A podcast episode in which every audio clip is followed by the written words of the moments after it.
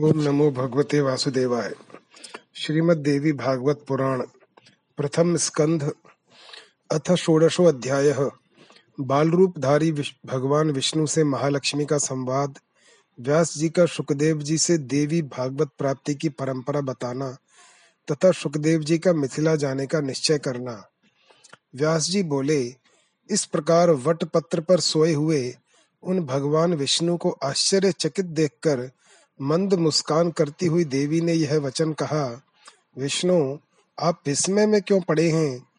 आप उस महाशक्ति की माया से पूर्व काल में भी सृष्टि की उत्पत्ति तथा प्रलय होने पर इसी प्रकार बार बार जन्म लेकर मुझे भूलते रहे हैं। वे पराशक्ति निर्गुणा है। मैं और आप तो सगुण है जो सात्विकी शक्ति है। उसे आप मेरी ही शक्ति समझिए।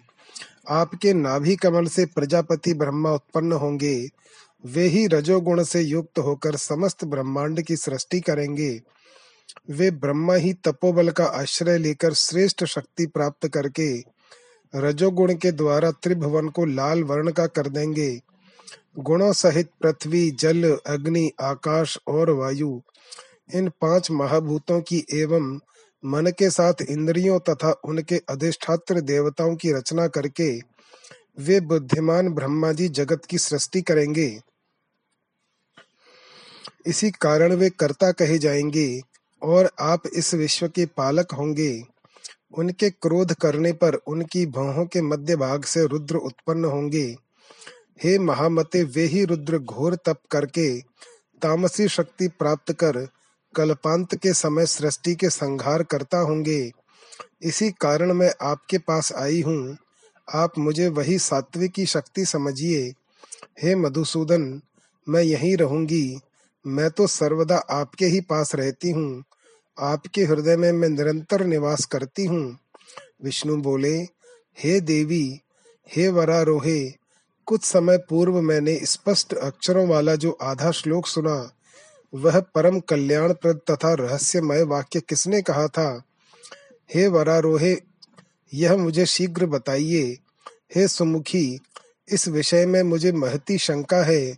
जिस प्रकार निर्धन पुरुष धन की चिंता करता रहता है, उसी प्रकार मैं उसका बार बार स्मरण किया करता हूँ। व्यास जी बोले, विष्णु का वह वचन सुनकर मुस्कान युक्त मुखमंडल वाली महालक्ष्मी मधुर हास्य के साथ अत्यंत प्रेम से बोली, महालक्ष्मी बोली, हे शौर्य, मेरी बात सुनिए। मैं सगुण रूपा चतुर्भुजा भगवती हूँ। आप मुझे जानते हो या न जानते हो, किंतु मैं सब गुणों का आलय होती हुई निर्गुणा भी हूँ। हे महाभाग, आप यह जान लें कि वह अर्ध श्लोक उसी पराशक्ति ने कहा था। आप उसे सब वेदों का तत्व स्वरूप कल्याणकारी और पुण्यप्रद श्रीमद देवी भागवत समझिए। हे शत्रु मर्दन हे सुव्रत, मैं भगवती की परम कृपा मानती हूँ, जिसने ऐसा गुप्त एवं परम रहस्यमय मंत्र आपके कल्याण के लिए कहा है। आप इसे सर्वदा चित्त में रखिए और कभी भी इसे विस्मृत न कीजिए। यह सब शास्त्रों का सार है तथा महाविद्या के द्वारा प्रकाशित किया गया है। इससे बढ़कर त्रिभुवन में कुछ भी ज्ञातव्य नहीं है। आप निश्चय ही देवी के परम प्रिय हैं। इसीलिए उन्होंने यह मंत्र आपको बताया है। व्यास जी बोले, महादेवी लक्ष्मी के इस वचन को सुनकर चतुर्भुज भगवान विष्णु ने इसे सर्वश्रेष्ठ मंत्र समझकर सदा के लिए हृदय में धारण कर लिया। कुछ दिनों के बाद उनके नाभि कमल से उत्पन्न ब्रह्मा जी दैत्यों के भय से डरकर भगवान विष्णु की शरण में गए। तब वे भगवान विष्णु भयंकर युद्ध करके मधु कैटप का वध कर उस विशद अक्षरों वाले श्लोकार्थ रूप मंत्र का जप करने लगे। भगवान वासुदेव को जप करते हुए देखकर प्रजापति ब्रह्मा जी ने प्रेम पूर्वक कमलापति से पूछा, हे देवेश हे पुंडरीकाक्ष, हे जगदीश्वर, आप किसका जप कर रहे हैं? आपसे भी बढ़कर दूसरा कौन है, जिसका ध्यान करके आप इतने प्रसन्न हो रहे हैं? विष्णु बोले, हे महाभाग, विचार कीजिए कि आप में और मुझमें जो कार्य कारण स्वरूप शक्ति विद्यमान है, वे ही भगवती शिवा हैं, जिनके आधार पर एकारणम महासागर में यह समस्त जगत ठहरा हुआ है। जो महाशक्ति साकार असीम तथा सनातनी भगवती है, और यह समस्त जड़ चेतन संसार जिनके द्वारा रचा गया है, वे ही जब प्रसन्न होती हैं, तब मनुष्यों के उद्धार के लिए वरदायिनी होती हैं। वे ही सनातनी परमा विद्या हैं, संसार के बंधन एवं मुक्ति की कारण स्वरूपा हैं, और वे ही सभी ईश्वरों की भी स्वामिनी हैं।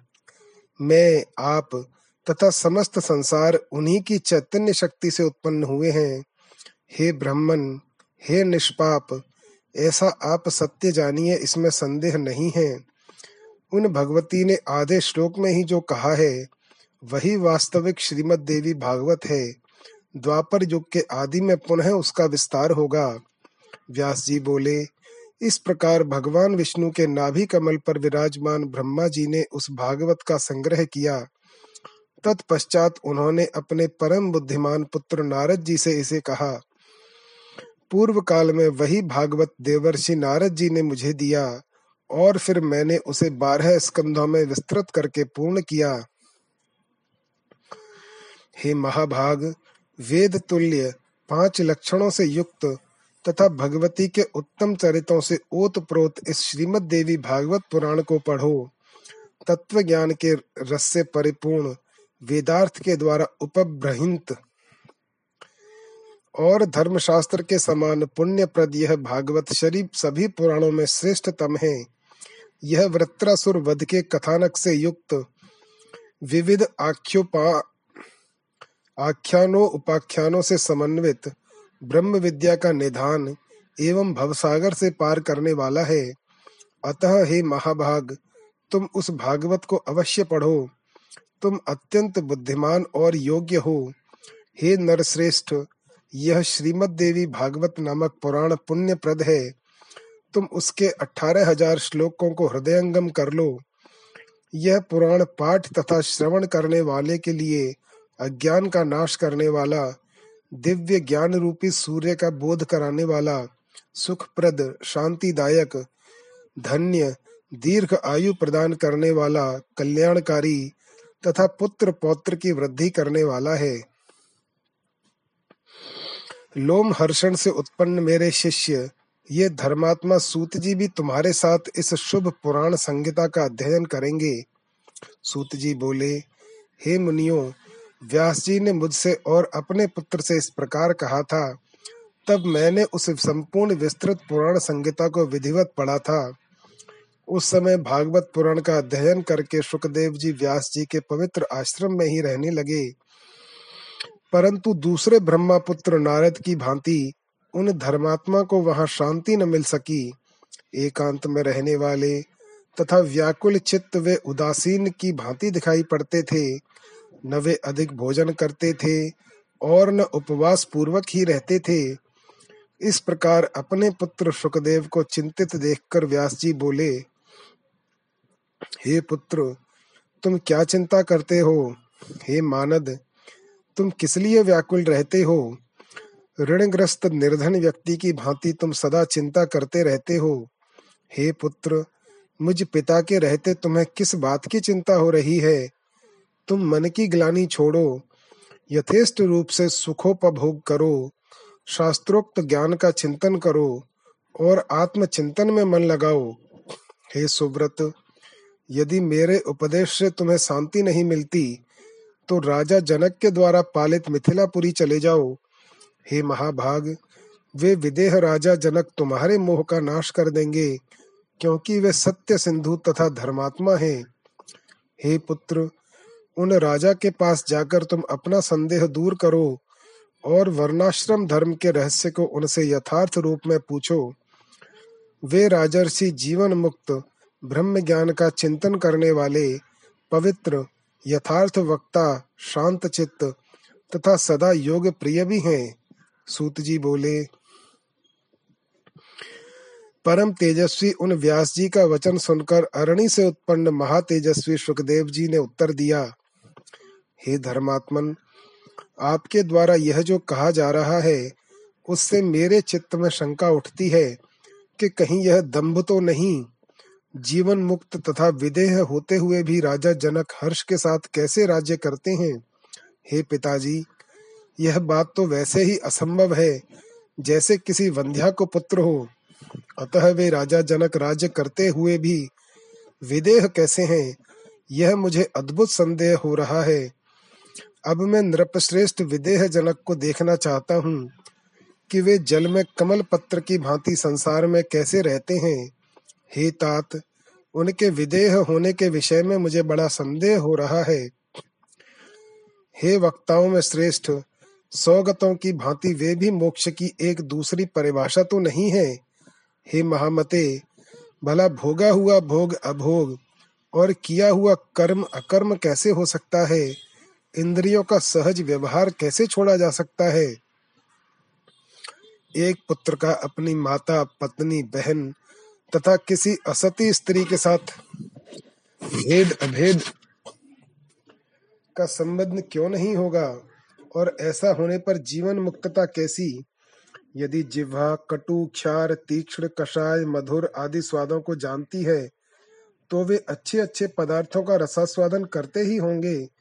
यदि शीत, उष्ण, सुख, दुख का परिज्ञान उन्हें होता होगा तो भला यह मुक्तता कैसी? हे तात मुझे यह अद्भुत संदेह हो रहा है।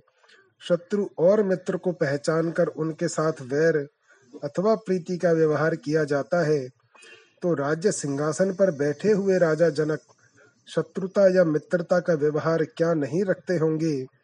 उनके राज्य में साधु और चोर समान कैसे समझे जाते हैं? यदि उनके प्रति समान बुद्धि नहीं है, तब भला वह जीवन मुक्तता कैसी? ऐसा जीवन मुक्त कोई राजा मेरे द्वारा पहले देखा नहीं गया। हे तात, यह बहुत बड़ी शंका है कि वे राजा जनक घर में रहकर भी मुक्त कैसे हैं। उन राजा के विषय में सुनकर उन्हें देखने की बड़ी लालसा उत्पन्न हो गई है। अतः संदेह निवृत्ति के लिए मैं मिथिलापुरी जा रहा हूँ। इति श्रीमद्भागवते महापुराणे अष्टादश सहस्रायां संहितायां प्रथम स्कंदे शुक्कं प्रति। व्यासोपदेश वर्णनम नाम षोडशो अध्यायः। अथ सप्तदशो अध्यायः। सुखदेव जी का राजा जनक से मिलने के लिए मिथिलापुरी को प्रस्थान तथा राजभवन में प्रवेश।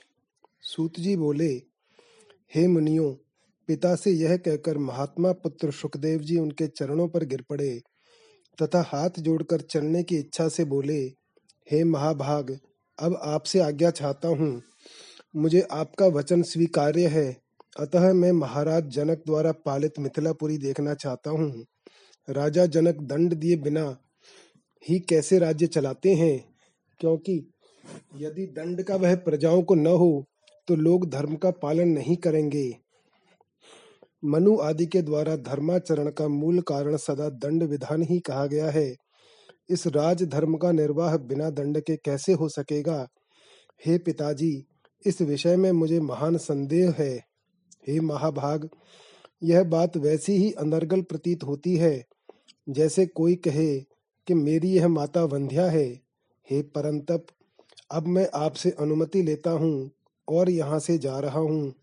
सूत जी बोले, इस प्रकार सुखदेव जी को जनकपुर जाने का इच्छुक देखकर व्यास जी ने अपने ज्ञानी एवं निष्प्रह पुत्र का दृढ़ आलिंगन करके कहा। व्यास जी बोले हे महामते, हे पुत्र, तुम्हारा कल्याण हो। हे शुक, तुम दीर्घायु हो। हे तात, तुम मुझे यह सत्य वचन देकर सुख पूर्वक जाओ कि यहाँ से जाकर मेरे इस उत्तम आश्रम में पुनः आओगे। हे पुत्र, तुम वहाँ से कहीं और कभी भी मत चले जाना।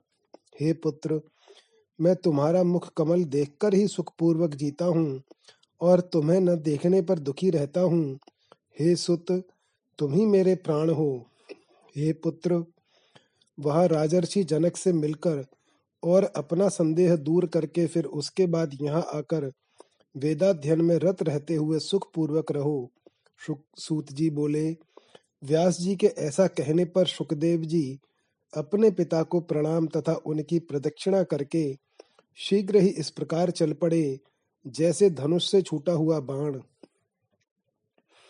मार्ग में चलते हुए अनेक समृद्धिशाली देशों, नागरिकों, वनों, वृक्षों, फले फूलों, खेतों, तप करते हुए तपस्वी जनों, दीक्षा लिए हुए याजक जनों, योगाभ्यास में तत्पर योगी जनों, वन में रहने वाले वानप्रस्थों, वैष्णव, पाशुपत, शैव, शाक्त एवं सूर्यपासक और अनेक धरवाल अवलंबियों को देखकर वे सुखदेव मुनि अति विस्मय में पड़ गए। इस प्रकार वे महामती सुखदेव जी लगभग दो वर्षों में मेरु पर्वत और एक वर्ष में हिमालय को पार करके मिथिला देश में पहुँचे। जब वे मिथिला में प्रविष्ट हुए, तब उन्होंने वहाँ की श्रेष्ठ ऐश्वर्य संपदा को देखा तथा वहाँ की सारी प्रजा को सुखी एवं सदाचार संपन्न देखा। वहाँ द्वारपाल ने उन्हें रोका और पूछा, तुम कौन हो और कहाँ से आए हो? तुम्हारा क्या कार्य है, बताओ? ऐसा पूछने पर भी सुखदेव जी मौन रहे, कुछ बोले नहीं। वे नगर द्वार से बाहर जाकर स्थाणु की तरह खड़े हो गए और थोड़ी देर में आश्चर्यचकित होकर हँसते हुए वहीं स्थित हो गए, पर किसी से कुछ बोले नहीं। द्वारपाल ने पूछा, हे ब्राह्मण बोलिए, आप गूँगे तो नहीं हैं? आपका किस हेतु यहाँ आना हुआ है? मेरे विचार में तो कोई भी कहीं निष्प्रयोजन नहीं जाता। हे विप्र, इस नगर में राजा की आज्ञा पाकर ही कोई प्रवेश कर सकता है। अज्ञात कुल तथा शील वाले व्यक्ति का प्रवेश यहाँ कदापि नहीं होता है। हे मानद, आप निश्चय ही तेजस्वी एवं वेद वेदता ब्राह्मण प्रतीत हो रहे हैं। इसलिए आप अपने कुल तथा प्रयोजन के विषय में मुझे बता दें और फिर अपने इच्छानुसार चले जाएँ। सुखदेव जी बोले, मैं जिस कार्य के लिए यहाँ आया था, वह तुम्हारे कथन मात्र से ही पूरा हो गया मैं विदेह नगर देखने आया था, परंतु यहाँ तो प्रवेश ही दुर्लभ है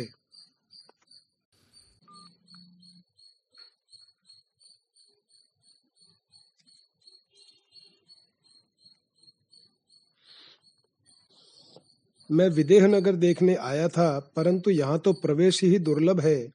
मुझे अज्ञानी की यह भूल थी जो दो पर्वतों को लांग कर महाराज से मिलने की इच्छा से घूमते हुए यहाँ चला आया। मैं तो स्वयं अपने पिता द्वारा ही ठगा गया हूँ। इसमें किसी अन्य को ही क्या दोष दिया जाए? अथवा हे महाभाग, यह मेरे दुर्भाग्य का ही दोष है जिसके कारण इस भूमि पर मुझे इतना चक्कर काटना पड़ा। इस संसार में लोगों का भ्रमण करने का उद्देश्य धनोपार्जन ही है। किंतु मुझे उसकी कोई इच्छा नहीं है। मैं तो केवल भ्रमवश ही यहाँ आ गया हूँ। आशा रहित पुरुष को ही सर्वदा सुख प्राप्त होता है।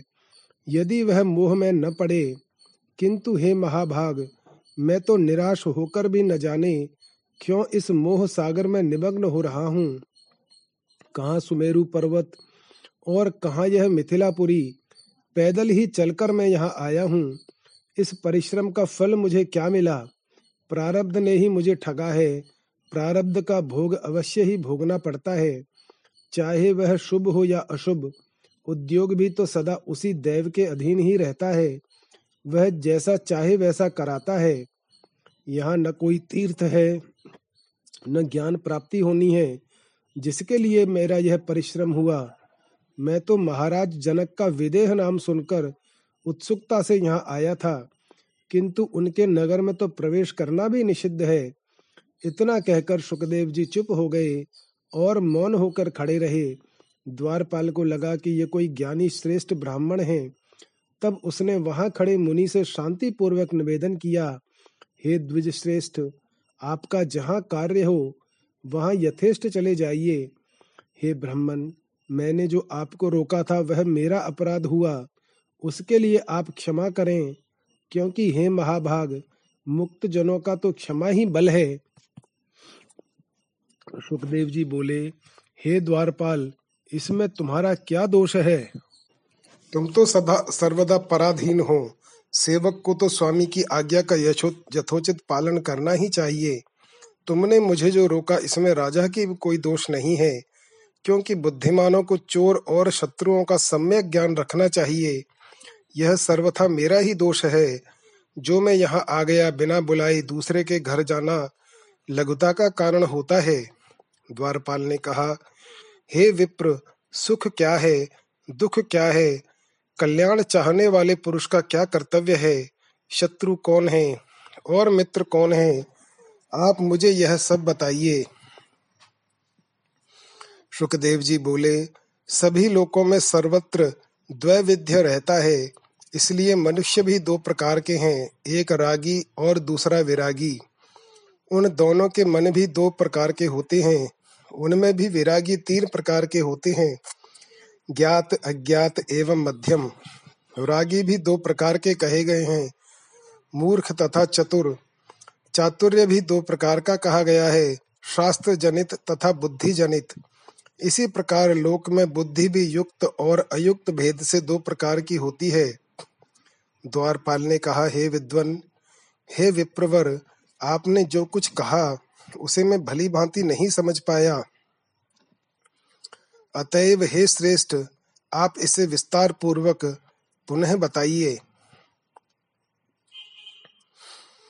सुखदेव जी बोले, इस संसार में जिसको राग है वह निश्चय ही रागी कहलाता है।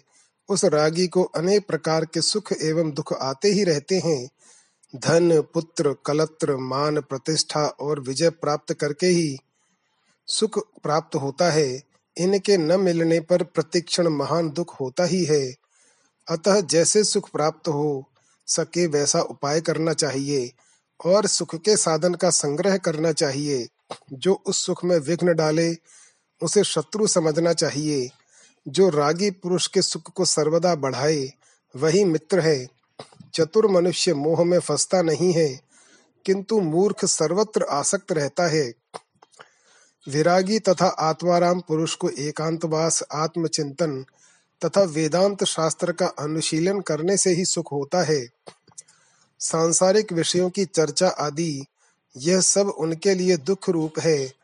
कल्याण चाहने वाले विद्वान पुरुष के लिए बहुत शत्रु हैं। काम, क्रोध, प्रमाद आदि अनेक प्रकार के शत्रु बताए गए हैं। किंतु व्यक्ति का सच्चा बंधु तो एकमात्र संतोष ही है। तीनों लोकों में दूसरा कोई भी नहीं है। सूत जी बोले, सुखदेव जी की बात सुनकर उन्हें ज्ञानी द्विज समझकर उसने सुखदेव जी को एक अत्यंत रमणीय कक्ष से प्रवेश कराया। तीन प्रकार के नागरिक जनों से भरे हुए, अनेक प्रकार के क्रय विक्रय की वस्तुओं से सजी दुकानों वाले, राग, द्वेष, काम, लोभ, मोह से युक्त, एवं परस्पर वाद विवाद में संलग्न श्रेष्ठी जनों से सुशोभित और धन धान्य से परिपूर्ण विशाल नगर को देखते हुए सुखदेव जी चले। इसी तरह तीन प्रकार के लोगों को देखते हुए सुखदेव जी राजभवन की ओर बढ़े। इस प्रकार द्वितीय सूर्य के समान परम तेजस्वी सुखदेव जी द्वार पर पहुँचे। द्वारपाल ने उन्हें अंदर जाने से रोका। तब वे काष्ट के समान वहीं द्वार पर खड़े हो गए और मोक्ष संबंधी विषय पर विचार करने लगे। धूप तथा छाया को समान समझने वाले महातपस्वी सुखदेव जी वहाँ एकांत में ध्यान करके इस प्रकार खड़े रहे मानो कोई अचल स्तंभ हो। थोड़ी देर बाद राजमंत्री ने हाथ जोड़े हुए स्वयं आकर उन्हें राजभवन के दूसरे कक्ष में प्रवेश कराया। वहाँ एक दिव्य रमणीय उपवन था, जिसमें विविध प्रकार के पुष्पों से लदे दिव्य वृक्ष सुशोभित हो रहे थे। उस वन को दिखाकर मंत्री ने उनका यथोचित आतिथ्य सत्कार किया। वहाँ राजा की सेवा करने वाली अनेक वारांगनाएँ थीं। वे नृत्य गान में कुशल तथा काम शास्त्र में निपुण थीं। सुखदेव जी की सेवा के लिए उन्हें आदेश देकर राजमंत्री उस भवन से निकल गए और सुखदेव जी वहीं स्थित रहे। उन वारांगनाओं ने परम भक्ति के साथ उनकी पूजा की और देश कालानुसार उपलब्ध अनेक प्रकार के भोजन से उन्हें संतुष्ट किया। तत्पश्चात अंतपुर निवासिनी कामिनी स्त्रियों ने उन्हें अंतपुर का वन दिखाया, जो अत्यंत रमणीय था। वे युवा, रूपमान, कांतिमान, मृदुभाषी एवं मनोरम थे दूसरे कामदेव के समान उन सुखदेव जी को देखकर वे सभी मुग्ध हो गईं। मुनि को जितेंद्रिय जानकर वे सब उनकी परिचर्या करने लगीं। अरणी नंदन शुद्धात्मा सुखदेव जी ने उन्हें माता के समान समझा वे आत्माराम तथा क्रोध को जीतने वाले सुखदेव जी न हर्षित होते थे, न दुखी उनकी चेष्टाओं को देखकर भी वे शांत चित्त होकर स्थित रहे। तब उन स्त्रियों ने उनके लिए सुरम्य, कोमल तथा बहुमूल्य आस्तरण तथा नानाविध उपकरणों से सुसज्जित शैया बिछाई। सुखदेव जी हाथ पाँव धोकर, हाथ में कुश लेकर, सावधान हो, सायंकालीन संध्योपासन संपन्न करके भगवान के ध्यान में लग गए। इस प्रकार एक प्रहर तक ध्यानावस्थित होकर वे पुनः शयन करने लगे। दो प्रहर शयन करके पुनः वे सुखदेव जी उठ गए। रात्रि के चौथे प्रहर में वे पुनः ध्यान में स्थित रहे। तदनंतर स्नान करके प्रातः कालीन क्रियाएँ संपन्न करके पुनः समाधिस्थ हो गए। इति श्रीमद्देवी भागवते महापुराणे अष्टादश सहस्रायाम संहितायां प्रथम स्कंदे शुकस्य राजमंदिर प्रवेश वर्णनम नाम सप्तशो अध्याय। अथाष्टादशो अध्याय। सुखदेव जी के प्रति राजा जनक का उपदेश। सूत जी बोले सुखदेव जी को आया हुआ सुनकर पवित्र आत्मा राजा जनक अपने पुरोहित को आगे करके मंत्रियों सहित उन गुरु पुत्र के पास गए। महाराज जनक ने उन्हें बड़े आदर से उत्तम आसन देकर विधिवत सत्कार करने के पश्चात एक दूध देने वाली गौ प्रदान करके उनसे कुशल पूछा, सुखदेव जी ने भी राजा की पूजा को यथाविधि स्वीकार किया और अपना कुशल बताकर राजा से भी कुशल मंगल पूछा, इस प्रकार कुशल प्रश्न करके सुखदाई आसन पर बैठे हुए शांत चित्त वाले व्यास पुत्र सुखदेव जी से महाराज जनक ने पूछा हे महाभाग, मेरे यहाँ आप निष्प्रह का आगमन किस कारण हुआ? हे मुनि श्रेष्ठ, उस प्रयोजन को बताइए। सुखदेव जी बोले, महाराज, मेरे पिता व्यास जी ने मुझसे कहा कि विवाह कर लो, क्योंकि सब आश्रमों में गृहस्थ आश्रम ही श्रेष्ठ है। गुरु रूप पिता की आज्ञा को बंधन कारक मानकर मैंने उसे स्वीकार नहीं किया। उन्होंने समझाया कि गृहस्थ आश्रम बंधन नहीं है, फिर भी मैंने उसे स्वीकार नहीं किया। इस प्रकार मुझे संशय युक्त चित्त वाला समझकर मुनि श्रेष्ठ व्यास ने तथ्य युक्त वचन कहा, तुम मिथिला चले जाओ, खेद न करो। वहाँ राजर्षि जनक रहते हैं, वे याज्ञिक एवं जीवन मुक्त राजा हैं। संसार में विदेह नाम से विख्यात वे वहाँ निष्कंटक राज्य कर रहे हैं। हे पुत्र, महाराज जनक राज्य करते हुए भी माया के जाल में नहीं बंधते। तब हे परंतप, तुम वनवासी होते हुए भी क्यों भयभीत हो रहे हो? उन नृपश्रेष्ठ विदेह को देखो और अपने मन में उठते हुए मोह का त्याग करो। हे महाभाग, विवाह करो, अन्यथा जाकर उन राजा से ही पूछो। वे राजा तुम्हारे मन में उत्पन्न संदेह का समाधान कर देंगे। तत्पश्चात, हे पुत्र, उनकी बात सुनकर तुम शीघ्र ही मेरे पास चले आना। हे महाराज, मैं उन्हीं के आदेश से आपकी पुरी में आया हूँ। हे राजेंद्र, हे अनघ, मैं मोक्ष का अभिलाषी हूँ। अतः जो कार्य मेरे लिए उचित हो, वह बताइए।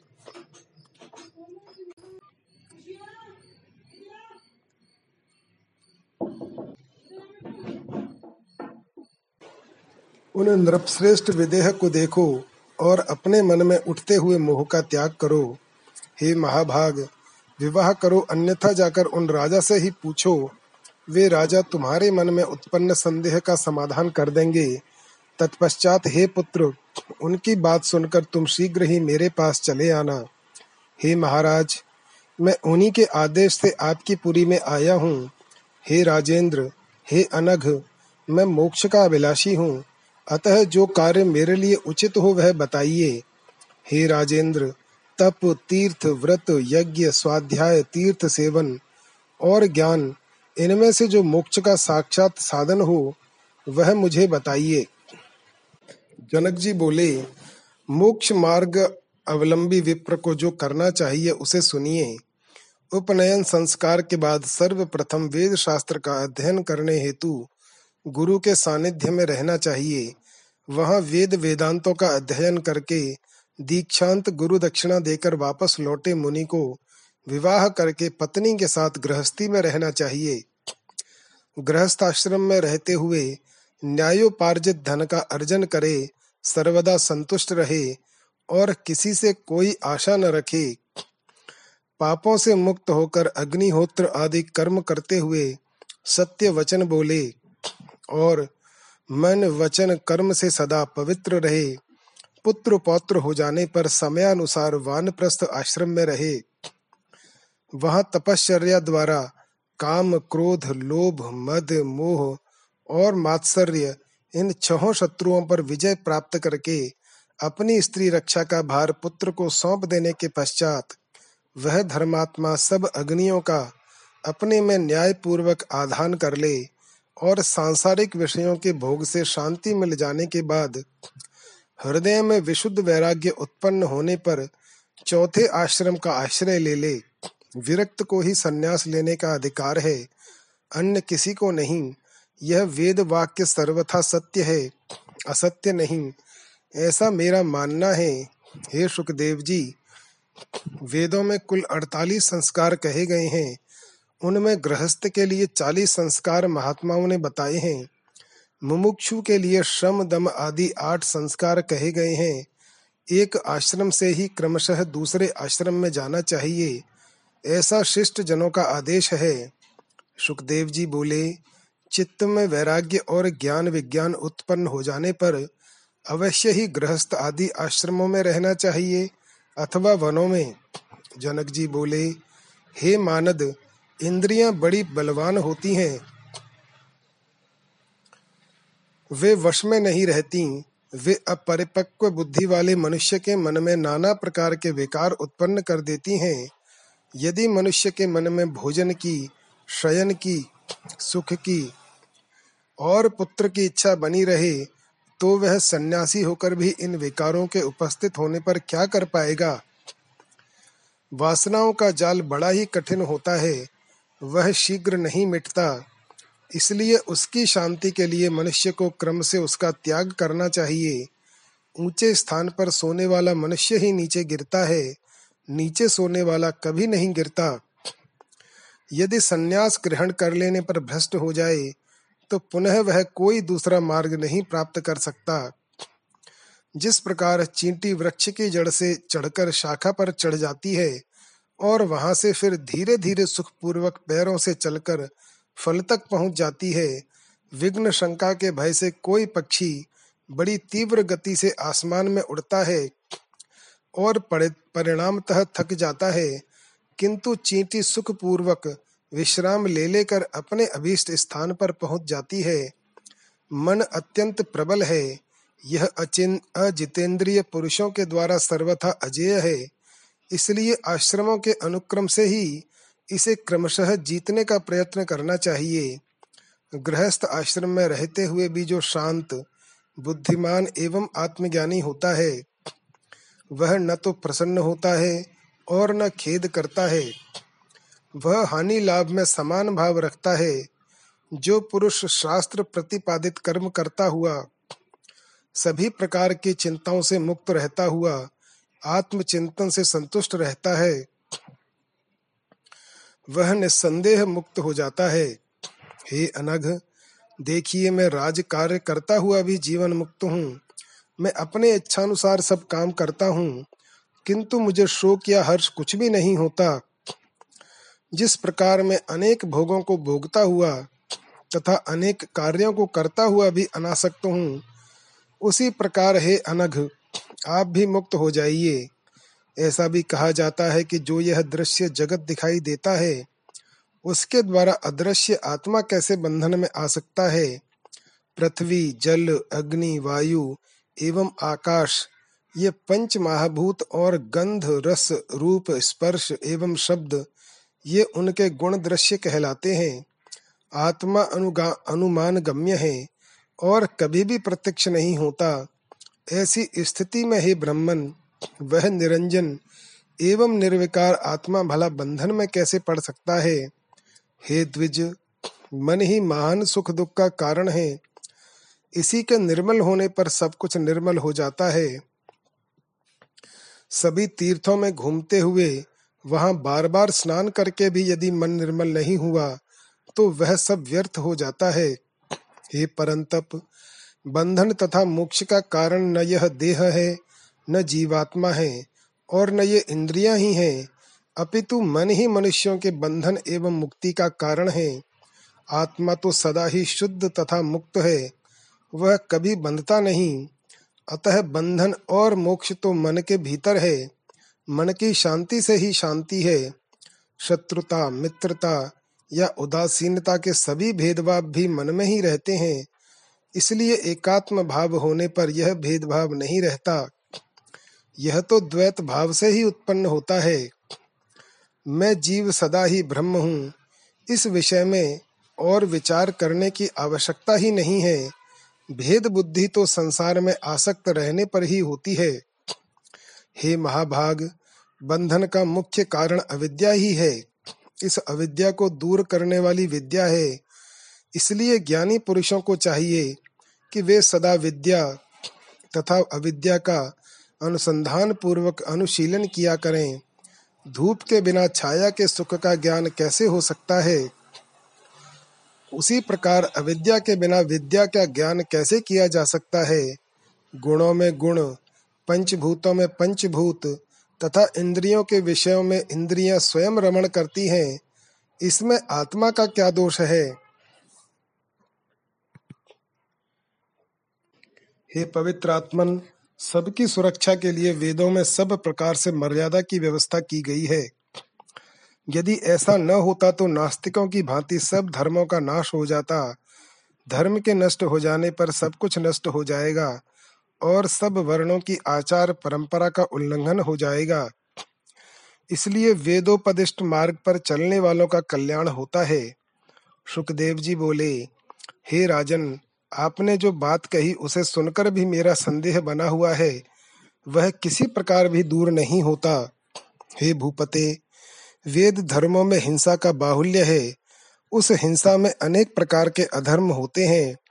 ऐसी दशा में वेदोक्त धर्म मुक्ति प्रद कैसे हो सकता है? हे राजन, सोमरसपान, पशु हिंसा और मांस भक्षण तो स्पष्ट ही अनाचार है। सौत्रामणि यज्ञ में तो प्रत्यक्ष रूप से सुरा ग्रहण का वर्णन किया गया है। इसी प्रकार द्यूत क्रीड़ा एवं अन्य अनेक प्रकार के व्रत बताए गए हैं। सुना जाता है कि प्राचीन काल में शत शुबिंदु नाम के एक श्रेष्ठ राजा थे। वे बड़े धर्मात्मा यज्ञ परायण उदार एवं सत्यवादी थे। वे धर्म रूपी सेतु के रक्षक तथा कुमार्गामी जनों के नियंता थे। उन्होंने पुष्कल दक्षिणा वाले अनेक यज्ञ संपादित किए थे। उन यज्ञों में पशुओं के चर्म से विंध्य पर्वत के समान ऊँचा सा पर्वत बन गया। मेघों के जल बरसाने से चर्म, चर्मणवती नाम की शुभ नदी बह चली। वे राजा भी दिवंगत हो गए, किंतु उनकी कीर्ति भूमंडल पर अचल हो गई। जब इस प्रकार के धर्मों का वर्णन वेद में है, तब हे राजन, मेरी श्रद्धा बुद्धि उनमें नहीं है। स्त्री के साथ भोग में पुरुष सुख प्राप्त करता है और उसके न मिलने पर वह बहुत दुखी होता है। तो ऐसी दशा में भला वह जीवन मुक्त कैसे हो सकेगा? जनक जी बोले, यज्ञों में जो हिंसा दिखाई देती है, वह वास्तव में अहिंसा ही कही गई है, क्योंकि जो हिंसा उपाधि योग से होती है, वही हिंसा कहलाती है, अन्यथा नहीं। ऐसा शास्त्रों का निर्णय है, जिस प्रकार गीली लकड़ी के संयोग से अग्नि से धुआँ निकलता है उसके अभाव में उस अग्नि में धुआँ नहीं दिखाई देता। उसी प्रकार हे मुनिवर, वेदोक्त हिंसा को भी आप अहिंसा ही समझिए। रागी जनों द्वारा की गई हिंसा ही हिंसा है, किंतु अनासक्त जनों के लिए वह हिंसा नहीं कही गई है। जो कर्म राग रहित तथा अहंकार रहित होकर किया जाता हो, उस कर्म को वैदिक विद्वान मनीषी जन न किए हुए के समान ही कहते हैं। हे द्विज श्रेष्ठ रागी गृहस्थों के द्वारा यज्ञ में जो हिंसा होती है, वही हिंसा है। हे महाभाग, जो कर्म राग रहित तथा अहंकार शून्य होकर किया जाता है, वह जितात्मा मुमुक्षु जनों के लिए अहिंसा ही है। इति श्रीमद्देवी भागवते महापुराणे अष्टादश सहस्रयाम संहितायां प्रथम स्कंधे शुकाय जनकोपदेश वर्णनम नामाष्टदशो अध्यायः। अथैकोनविंशो अध्याय। सुखदेव जी का व्यास जी के आश्रम में वापस आना, विवाह करके संतानोत्पत्ति करना तथा परम सिद्धि की प्राप्ति करना। सुखदेव जी बोले, हे महाराज, मेरे हृदय में यह शंका हो रही है कि माया में लिप्त रहते हुए कोई मनुष्य निष्प्रह कैसे हो सकता है? शास्त्र का ज्ञान प्राप्त करके नित्य अनित्य का विचार करने पर भी चित्त से मोह दूर नहीं होता, तब भला वह मनुष्य मुक्त कैसे हो सकेगा? मनुष्य के मन में स्थित मोह को दूर करने के लिए केवल शास्त्र बोध ही समर्थ नहीं हो सकता। जैसे केवल दीप जलाने की बात करने से अंधकार दूर नहीं होता, अतः बुद्धिमान मनुष्यों को चाहिए कि वे कभी किसी से द्वेष भाव न रखें। परंतु हे नृप श्रेष्ठ गृहस्थ से वह कैसे संभव है? अभी भी आपकी धन प्राप्ति की कामना, राज्य सुख तथा युद्ध में विजय प्राप्त करने की अभिलाषा शांत नहीं हुई है, तब आप जीवन मुक्त कैसे हो सकते हैं? अभी भी चोरों के प्रति चौर बुद्धि तथा तपस्वी के प्रति साधु बुद्धि आपकी है ही। अपने पराये का भेदभाव भी अभी आप में है। तो फिर हे राजन, आप विदेह कैसे? अभी आप कटु, तिक्त, कसैले एवं खट्टे रसों का तथा भले बुरे का ज्ञान रखते ही हैं। हे राजन, आपका चित्त शुभ कर्मों में रमता है, अशुभ कर्मों में नहीं, जागृत, स्वप्न, सुषुप्ति, ये अवस्थाएँ अभी आपको समयानुसार होती ही हैं। तब भला आपको तुरीय अवस्था कैसे प्राप्त होती होगी? हे राजन, घोड़े, रथ, हाथी तथा पैदल सैनिक, ये सब मेरे अधीन हैं। और मैं इनका सबका स्वामी हूँ। ऐसा आप अपने को मानते हैं या नहीं? आप मधुर भोजन को प्रसन्नता पूर्वक अथवा बेमन से ही खाते होंगे। हे नृप श्रेष्ठ आप माला और सर्प में क्या समान दृष्टि वाले हैं? हे राजन, विमुक्त पुरुष तो वह कहलाता है जो मिट्टी के ढेले और स्वर्ण को समान समझता हो। सब जीवों में एकात्म बुद्धि रखता हो। तथा जीव मात्र का उपकार करता हो। मेरा मन घर स्त्री आदि में कभी नहीं लगता, इसलिए अकेले ही निष्प्रह भाव से मैं सदा विचरण करता रहूँ। यही मेरा विचार है। निसंग, ममता रहित और शांत होकर केवल पत्र, मूल, फल इत्यादि ग्रहण करता हुआ मैं निर्द्वंद एवं अपरिग्रही होकर मृग की भांति स्वच्छंद विचरण करूँगा।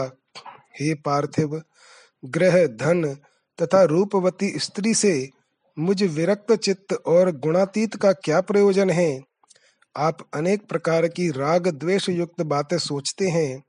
फिर भी मैं विमुक्त हूँ ऐसा आप कहते हैं। यह सब मुझे तो केवल आपका दम्भ ही जान पड़ता है।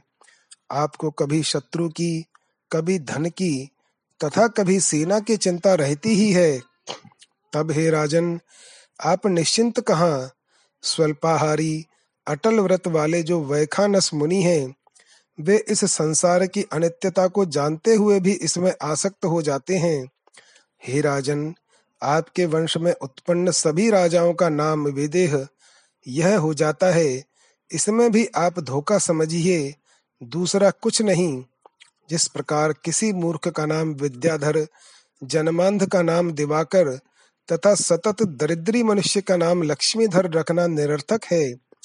उसी प्रकार पूर्व काल में आपके वंश में उत्पन्न जिन जिन राजाओं को मैंने सुना है, वे नाम से ही विदेह प्रसिद्ध हुए हैं, कर्म से नहीं।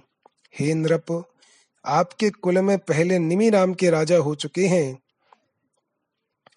उन राजर्षि ने एक बार अपने गुरु वशिष्ठ मुनि को यज्ञ करने के लिए निमंत्रित किया। उस समय वशिष्ठ जी ने उनसे कहा कि आपसे पहले इंद्र ने मुझे यज्ञ के लिए आमंत्रित कर रखा है। इंद्र का यज्ञ संपन्न कराकर मैं आपका भी यज्ञ पूर्ण करूँगा। अतः हे राजेंद्र, तब तक आप धीरे धीरे यज्ञ सामग्री एकत्र कराइए। ऐसा कहकर वशिष्ठ मुनि इंद्र का यज्ञ कराने के लिए चले गए और महाराज निमि ने किसी दूसरे को आचार्य बनाकर अपना उत्तम यज्ञ संपन्न कर लिया। यह सुनकर वशिष्ठ जी राजा पर अत्यंत क्रोधित हुए और उन्हें श्राप देते हुए बोले, हे गुरु का परित्याग करने वाले, तुम्हारा शरीर नष्ट हो जाए। यह सुनकर महाराज निमि ने भी शाप दिया कि आपका भी शरीर नष्ट हो जाए। इस प्रकार वे दोनों एक दूसरे के श्राप से नष्ट हो गए। ऐसा मैंने सुना है।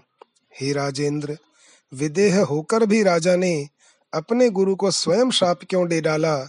हे नृप श्रेष्ठ यह तो मेरे मन में परिहास जैसा प्रतीत हो रहा है। जनक जी बोले, हे विप्रवर, आपने ठीक ही कहा है। इसमें मिथ्या कुछ भी नहीं है, ऐसा मैं मानता हूँ। फिर भी आप मेरी बात सुने। हे विप्रेंद्र, गुरु व्यास जी मेरे परम पूज्य हैं। उन अपने पिता का साथ त्याग करके आप वन में जाना चाहते हैं। वहाँ भी तो मृग आदि पशुओं के साथ आपका स्नेह संबंध रहेगा ही, इसमें संदेह नहीं। पृथ्वी, जल आदि, महाभूत तो सर्वत्र ही विद्यमान है, तब आप निस्संग कैसे हो पाएँगे? और फिर हे मुने, भोजन आदि की भी चिंता रहेगी ही तो आप निश्चिंत कैसे रहेंगे? जिस प्रकार आपको वन में दंड और मृग चर्म की चिंता बनी रहेगी, उसी प्रकार मुझ विचारशील राजा को भी राज्य संबंधी चिंता तो होगी ही। आप ही भ्रम में पड़कर यहाँ तक दूर देश में आए हैं। मुझे किसी प्रकार का विकल्प रूपी संदेह नहीं है, क्योंकि मैं तो सर्वथा निर्विकल्प हूँ। हे विप्र, मैं सुख से भोजन करता हूँ और सुखपूर्वक शयन करता हूँ। हे मुने, मैं बद्ध नहीं हूँ। इस भावना से मैं सर्वदा सुखी रहता हूँ। इसके विपरीत मैं बद्ध हूँ। इस शंका से आप सर्वदा दुखी ही रहते हैं। अतः आप इस शंका को छोड़कर सदा सुखी एवं स्वस्थ हो जाइए। यह शरीर मेरा है, यही बंधन का कारण है, यह मेरा नहीं है, ऐसा निश्चय ही मुक्ति है। यह ग्रह, संपत्ति, राज्य मेरा नहीं है, ऐसा मेरा दृढ़ निश्चय है। सूत जी बोले महाराज जनक की बात सुनकर सुखदेव जी हर्षित हुए और उनसे आज्ञा लेकर व्यास जी के उत्तम आश्रम के लिए चल पड़े। व्यास जी ने अपने ज्ञानी पुत्र को आते देखकर सुख प्राप्त किया। उन्होंने सुखदेव जी को हृदय से लगाकर तथा उनका सिर सूंघ कर उनकी कुशलता पूछी। सब शास्त्रों में कुशल एवं वेदाध्ययन में तत्पर श्री सुखदेव जी अपने पिता के साथ उस रमणीय आश्रम में सावधान होकर रहने लगे। राज्य करते हुए महात्मा जनक की वह विदेहावस्था देखकर सुखदेव जी परम शांति को प्राप्त कर अपने पिता के आश्रम में ही स्थित हो गए। योग मार्ग में स्थित रहते हुए भी सुखदेव जी ने पितरों की पीवरी नाम की सौभाग्यवती सुंदर कन्या को पत्नी रूप में स्वीकार कर लिया। उन्होंने उससे कृष्ण गौर प्रभ भूरी और देवश्रुत नामक चार पुत्र उत्पन्न किए। साथ ही उन प्रतापी व्यास सुत्र सुखदेव जी ने कीर्ति नाम की एक कन्या उत्पन्न करके उस कन्या का विवाह विभ्राज के पुत्र महात्मा अणुह के साथ कर दिया। सुखदेव जी की कन्या से उत्पन्न अणुह के पुत्र श्रीमान ब्रह्मदत्त हुए, जो बड़े प्रतापी ब्रह्म ज्ञानी एवं पृथ्वी के रक्षक थे। वे कुछ समय के बाद देवर्षि नारद के उपदेश और परम श्रेष्ठ ब्रह्म तत्व का ज्ञान पाकर योग मार्ग का आश्रय लेकर राज्य का भार अपने पुत्र को सौंपकर बदरिक आश्रम चले गए। वहाँ नारद जी की कृपा प्रसाद से प्राप्त माया बीज के उपदेश से उन्हें निर्बाध तथा तत्क्षण मुक्तिदायक ज्ञान उत्पन्न हुआ। उधर सुखदेव जी भी अपने पिता का साथ त्याग कर कैलाश के सुरम्य शिखर पर चले गए और निस्संग भाव से अविचल ध्यान लगाकर स्थित हो गए। कुछ ही दिनों में उन्हें परम सिद्धि प्राप्त हो गई और वे पर्वत के शिखर से उड़ गए और महातेजस्वी वे श्री सुखदेव जी आकाश में जाकर सूर्य के समान सुशोभित होने लगे। तब सुखदेव जी के उड़ते ही पर्वत शिखर दो भागों में विभाजित हो गया। सुखदेव जी के आकाश में जाते ही अनेक प्रकार के उत्पात होने लगे। ऋषियों के द्वारा स्तुति किए जाते हुए वे सुखदेव जी अंतरिक्ष में वायु की भांति स्थित हो गए। वे अपने तेज से दूसरे सूर्य की भांति दैदीप्यमान हो रहे थे। इसी बीच पुत्र के वियोग से व्यग्र होकर व्यास जी बार बार हा पुत्र हा पुत्र कहते हुए उस पर्वत की चोटी पर पहुँचे जहाँ सुखदेव जी रहते थे। थके हुए व्यास जी को दीन भाव से करुण क्रंदन करते हुए देखकर सभी जीवों में साक्षी रूप से विद्यमान परमात्मा ने प्रतिध्वनि के रूप में उत्तर दिया। आज भी उस पर्वत के श्रृंग पर वैसी ही प्रतिध्वनि स्पष्ट सुनाई देती है। अपने प्रिय पुत्र सुखदेव के विरह में हा पुत्र हा पुत्र कहकर विलाप करते हुए व्यास जी को शोक संतप्त देखकर साक्षात शंकर जी वहाँ आकर उन्हें सांत्वना देने लगे। हे व्यास जी, आप शोक मत कीजिए, आपके पुत्र श्रेष्ठ योग वेदता हैं। उन्होंने अकृतात्माओं के लिए भी दुर्लभ परम गति प्राप्त कर ली है। अतः ब्रह्म ज्ञान रखने वाले आपको उन ब्रह्म ज्ञानी सुखदेव के लिए चिंता नहीं करनी चाहिए। हे पवित्र आत्मन, सुखदेव के समान पुत्र के द्वारा आपकी महान कीर्ति हुई है। व्यास जी बोले, हे देवेश, हे जगतपते, मैं क्या करूँ? शोक दूर नहीं हो रहा है। पुत्र दर्शन की लालसा वाले मेरे नेत्र अतृप्त हैं। महादेव जी बोले, अब आप अपने पुत्र की रमणीय छाया अपने पास सर्वदा विद्यमान देखेंगे। हे मुनिवर, हे परंतप, उस छाया को देखकर आप अपना शोक दूर कीजिए। सूत जी बोले, तदनंतर व्यास जी ने अपने पुत्र सुखदेव की ओजस्विनी छाया देखी। उन्हें वरदान देकर शंकर जी वहीं अंतर्धान हो गए। महादेव जी का अंतरहित हो जाने पर व्यास जी भी अपने आश्रम को लौट आए। सुखदेव जी के वियोग से संतप्त होकर वे अत्यंत दुखी रहने लगे। इति श्रीमद्देवी भागवते महापुराणे अष्टादश सहस्रयाम संहितायां प्रथम स्कंदे शुकस्य विवाहादि कार्यवर्णनम नामयि कोणविंशो अध्यायः अथ विंशो अध्याय सत्यवती का राजा शंतनु से विवाह तथा दो पुत्रों का जन्म, राजा शंतनु की मृत्यु, चित्रांगद का राजा बनना तथा उसकी मृत्यु, विचित्र वीर्य का काशीराज की कन्याओं से विवाह और क्षय रोग से मृत्यु, व्यास जी द्वारा धृतराष्ट्र, पांडु और विदुर की उत्पत्ति। ऋषियों ने कहा, हे सूत जी, सुखदेव जी को जब परम सिद्धि प्राप्त हो गई, तब देव श्रेष्ठ व्यास जी ने क्या किया? यह सब विस्तार पूर्वक हमसे कहिए। सूत जी बोले, उस समय व्यास जी के जितने वेद पाठी शिष्य थे, वे सब व्यास जी की आज्ञा पाकर पहले ही भूमंडल में इधर उधर चले गए थे।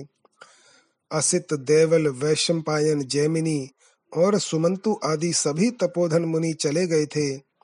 उन ऋषियों को अन्यत्र तथा अपने पुत्र सुखदेव को अंतरिक्ष में गया हुआ देखकर शोकाकुल व्यास जी ने वहाँ से चले जाने का विचार किया। उसी समय व्यास जी ने मन ही मन निषाद कन्या अपनी कल्याणकारिणी माता का स्मरण किया, जिन्हें उन्होंने शोकावस्था में गंगा जी के तट पर ही छोड़ दिया था। अपनी माता सत्यवती का स्मरण करके उस श्रेष्ठ पर्वत को त्याग कर महातेजस्वी व्यास जी अपने जन्म स्थान पर चले आए इस प्रकार उन्होंने उस द्वीप पर जाकर लोगों से पूछा कि वे सुख, सुंदर मुख वाली मेरी माता कहाँ चली गईं?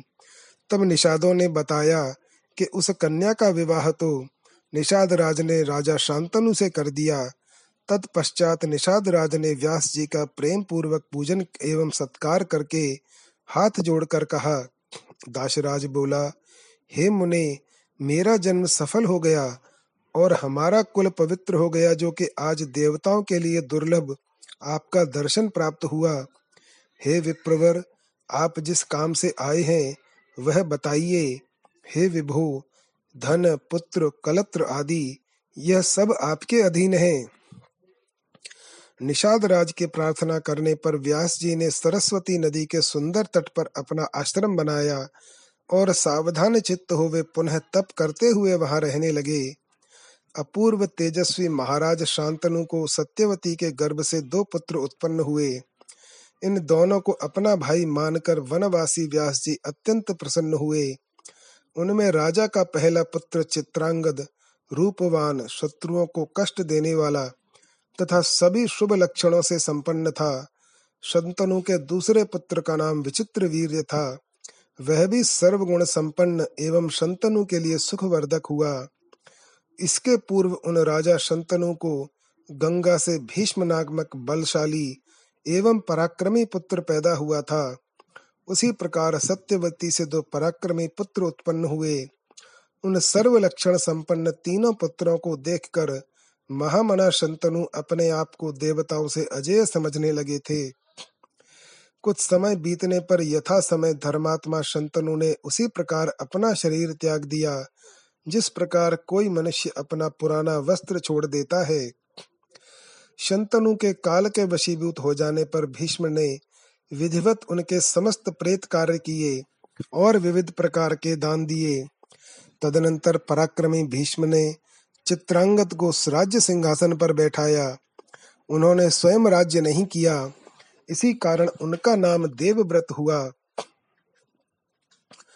सत्यवती पुत्र चित्रांगत बल गर्वित शत्रु संताप करता बलशाली, वीर तथा पवित्र थे। महाबाहु चित्रांगत एक बार महान सेना से युक्त होकर आखेट के लिए वन में गए। वहाँ वध्य रुरु मृगों को खोजते हुए वे विविध वन प्रदेशों में घूम रहे थे। मार्ग में उन राजा को जाता हुआ देखकर चित्रांगद नामक एक गंधर्व अपने सुंदर विमान से भूमि पर उनके समीप उतर पड़ा। सूत जी बोले, हे तपस्वियों, उस समय कुरुक्षेत्र के उस विशाल मैदान में तीन वर्ष तक समान बल वाले उन दोनों में घमासान युद्ध होने लगा। अंत में उस गंधर्व के द्वारा राजा चित्रांगद युद्ध में मारे गए और उन्हें शीघ्र ही इंद्रलोक प्राप्त हुआ। यह सुनकर भीष्म ने उसी समय चित्रांगद का और दैहिक संस्कार किया। तत्पश्चात मंत्रियों ने भीष्म को समझा बुझाकर शोक रहित किया। उन्होंने छोटे भाई विचित्र वीर्य को राजा बना दिया। मंत्रियों, गुरुजनों एवं महात्माओं के समझाने के बाद शुभ लक्षणा राजा, राजमाता सत्यवती अपने ज्येष्ठ पुत्र की मृत्यु से शोकाकुल होते हुए भी अपने छोटे पुत्र विचित्र वीर्य को राज सिंहासन पर बैठा देखकर अत्यंत प्रसन्न हुई। व्यास जी भी अपने भ्राता के राजा होने का समाचार पाकर प्रसन्न हुए। जब सत्यवती के सुंदर पुत्र विचित्र वीर्य पूर्ण युवा हुए, तब भीष्म अपने कनिष्ठ भ्राता के विवाह की चिंता करने लगे। उन दिनों काशीराज की तीन कन्याएँ थीं, जो सभी शुभ लक्षणों से युक्त थीं। उन राजा ने विवाह के लिए उनका स्वयंवर रचाया। हज़ारों पूज्यमान राजा तथा राजकुमार आमंत्रित होकर उस इच्छा स्वयंवर में उपस्थित हुए थे तथा पराक्रमी भीष्म ने अकेले ही रथ पर बैठकर सभी राजाओं को रौंद कर बल पूर्वक उन कन्याओं का हरण कर लिया। वे महारथी तथा तेजस्वी भीष्म अपने बाहुबल से उन सभी राजाओं को जीतकर उन कन्याओं को लेकर हस्तिनापुर चले आए। सुंदर नेत्रों वाली उन तीनों राजकुमारियों में माता भगिनी एवं पुत्री की भावना रखते हुए भीष्म उन्हें ले आए और उन्हें सत्यवती को सौंपकर शीघ्रता पूर्वक ज्योतिर्विदों तथा वेद के विद्वान ब्राह्मणों को बुलाकर उनसे विवाह का शुभ मुहूर्त पूछा। विवाह की तैयारी करके अपने छोटे भाई धर्मात्मा विचित्र वीर के साथ उन कन्याओं का विवाह करने को जब भीष्म उद्यत हुए, तब उन तीनों में सबसे बड़ी एवं सुंदर नेत्रों वाली कन्या ने गंगा पुत्र भीष्म से लज्जित होते हुए इस प्रकार प्रार्थना की, हे गंगा पुत्र हे कुरुश्रेष्ठ, हे धर्मज्ञ, हे कुलदीपक, मैंने स्वयंवर में मन ही मन राजा शाल्व का पति रूप में वर्ण कर लिया था। उन राजा ने भी प्रेम पूर्वक हृदय से मुझे अपनी पत्नी मान लिया था। हे परंतप अब आप इस कुल की परंपरा के अनुसार जैसा उचित हो वैसा कीजिए। उन्होंने पहले से ही मुझे वर्ण कर लिया है। हे गांगेय, आप धर्मात्माओं में श्रेष्ठ तथा बलवान हैं। आपकी जैसी इच्छा हो वैसा कीजिए। सूत जी बोले, इस प्रकार उस कन्या के कहने पर कुरुनंदन भीष्म जी ने कुल वृद्धों, ब्राह्मणों, माता सत्यवती तथा मंत्रियों से इस विषय में परामर्श किया। सबकी अनुमति प्राप्त करके धर्मज्ञ गंगा पुत्र ने उस कन्या से कहा, हे वरानने, तुम स्वेच्छा पूर्वक जा सकती हो। भीष्म से विदा होकर वह सुंदरी कन्या राजा शाल्व के घर गई और अपने मन की अभीष्ट बात उनसे कहने लगी, हे महाराज, आपके प्रति आसक्त चित्त जानकर भीष्म ने मुझे धर्म पूर्वक मुक्त कर दिया है। अब मैं आ गई हूँ। आप मेरा पानी ग्रहण कीजिए। मैं आपकी पूर्ण रूप से धर्म पत्नी होंगी मैंने पूर्व में आपको चाहा है और आपने मुझे। इसमें संदेह नहीं है, शाल्व ने कहा। हे सुंदरी, मेरे देखते देखते भीष्म ने तुम्हें पकड़ा और अपने रथ पर बैठा लिया था। अतः अब मैं तुम्हारा पाणी ग्रहण नहीं कर सकता। कौन बुद्धिमान मनुष्य दूसरे के द्वारा उच्छिष्ट कन्या को स्वीकार करेगा? अतः भीष्म के द्वारा मात्र भावना से भी त्यागी गई तुम्हें मैं स्वीकार नहीं करूँगा। महात्मा शाल्व ने रोती तथा विलाप करती उस कन्या का त्याग कर दिया और वह पुनः भीष्म के यहाँ आकर रोती हुई इस प्रकार कहने लगी, हे वीर, आपके त्याग देने के कारण शाल्व भी मुझे स्वीकार नहीं कर रहे हैं। हे महाभाग, आप धर्मज्ञ हैं। इसलिए आप मुझे स्वीकार कीजिए, अन्यथा मैं प्राण दे दूँगी। भीष्म बोले, हे वर वर्णिनी तुम दूसरे पर आसक्त चित्त वाली हो, अतः मैं तुम्हें कैसे स्वीकार करूँ? हे वरारोहे, अब तुम चिंता त्याग कर शीघ्र अपने पिता के पास चली जाओ। भीष्म के ऐसा कहने पर वह अपने पिता के घर न जाकर वन में चली गई और वहाँ किसी निर्जन एवं पवित्र तीर्थ में तप करने लगी। काशी राज की अन्य दो रूपवती तथा कल्याणमयी कन्याएँ अंबिका एवं अंबालिका विचित्र वीर्य की रानियाँ बन गईं। महाबली राजा विचित्र वीर्य भी उन दोनों के साथ कभी राजभवन में और कभी उपवन में आनंद पूर्वक विहार करने लगे इस प्रकार पूरे नौ वर्षों तक मनोहर क्रीड़ा करते हुए राजा विचित्र वीर्य राज्य क्षमा योग से ग्रसित हो गए और अंत में मृत्यु को प्राप्त हुए। उस समय पुत्र के मर जाने पर माता सत्यवती को बड़ा दुख हुआ और उन्होंने मंत्रियों के द्वारा पुत्र के सभी प्रेत कर्म संपन्न कराए। तत्पश्चात एक दिन अत्यंत दुखी होकर सत्यवती ने भीष्म से एकांत में कहा, हे महाभाग, हे पुत्र, अब तुम अपने पिता शंतनु का राज्य संभालो और अपनी भ्रातृजाया को स्वीकार करो। और अपने वंश की रक्षा करो, जिससे महाराज ययाति का वंश नष्ट न हो जाए। भीष्म बोले, हे माता, अपने पिताजी के लिए मैंने जो प्रतिज्ञा की थी, उसे तो आप सुन चुकी हैं। अतः मैं न तो राज्य ग्रहण करूँगा और न तो विवाह ही करूँगा। सूत जी बोले, तब सत्यवती चिंतित हो गईं कि अब वंश कैसे चलेगा। अपने कर्तव्य के प्रति यदि मैं उदासीन रहूँ तो अराजकता के व्याप्त होने पर मुझे सुख कैसे प्राप्त होगा? इस प्रकार माता को चिंतित देखकर भीष्म ने उनसे कहा, हे भामिनी, आप चिंता न करें। विचित्र वीर्य की पत्नी के गर्भ से क्षेत्रज पुत्र उत्पन्न कराइए। किसी कुलीन विद्वान ब्राह्मण को बुलाकर वधु के साथ नियोग कराइए। इसमें कोई दोष नहीं है, क्योंकि वंश रक्षा का विधान वेद में भी है। हे प्रसन्न वदने इस प्रकार पौत्र उत्पन्न कराकर आप उसी को राज्य सौंप दीजिए। मैं उसके राज्य शासन का सम्यक संरक्षण करता रहूँगा। भीष्म की वह बात सुनकर सत्यवती ने अपनी कुमारी अवस्था में उत्पन्न अपने निर्दोष पुत्र द्वैपायन व्यास मुनि का स्मरण किया। स्मरण करते ही तपस्वी व्यास जी वहाँ आ पहुँचे और माता को प्रणाम करके वे तेजस्वी मुनि सामने खड़े हो गए। भीष्म ने उनकी भली भांति पूजा की और माता सत्यवती ने भी आदर किया। उस समय महातेजस्वी व्यास जी वहाँ इस प्रकार सुशोभित हुए, मानो धूम रहित साक्षात दूसरे अग्निदेव ही हो। माता सत्यवती ने व्यास मुनि से कहा, इस समय तुम विचित्र वीर्य के क्षेत्र में अपने तेज से सुंदर पुत्र उत्पन्न करो। माता का वचन सुनकर व्यास जी ने उसे आप्त वाक्य माना और ठीक है, कहकर वे वहीं पर ठहर गए और ऋतु काल की प्रतीक्षा करने लगे। जब अंबिका ऋतुमती होकर स्नान कर चुकी, तब उसने मुनि व्यास जी के तेज से एक पुत्र उत्पन्न किया, जो महाबली और जन्मांध था। उस बालक को जन्मांध देखकर सत्यवती को बड़ा दुख हुआ। तब उन्होंने दूसरी वधु अम्बालिका से कहा कि तुम भी शीघ्र एक पुत्र उत्पन्न करो। ऋतु काल प्राप्त होने पर उस अम्बालिका ने व्यास जी से गर्भ धारण किया। उससे उत्पन्न पुत्र भी पांडु रोग से ग्रसित होने के कारण राजा होने के योग्य नहीं था। इसलिए माता ने वधु अम्बालिका को एक वर्ष के बाद पुनः एक पुत्र के लिए प्रेरित किया। माता सत्यवती ने मुनि श्रेष्ठ व्यास जी का आवाहन कर उनसे इसके लिए प्रार्थना की, परंतु उसने स्वयं न जाकर अपनी दासी को भेज दिया। उस दासी के गर्भ से धर्म के अंश से युक्त महात्मा विदुर उत्पन्न हुए।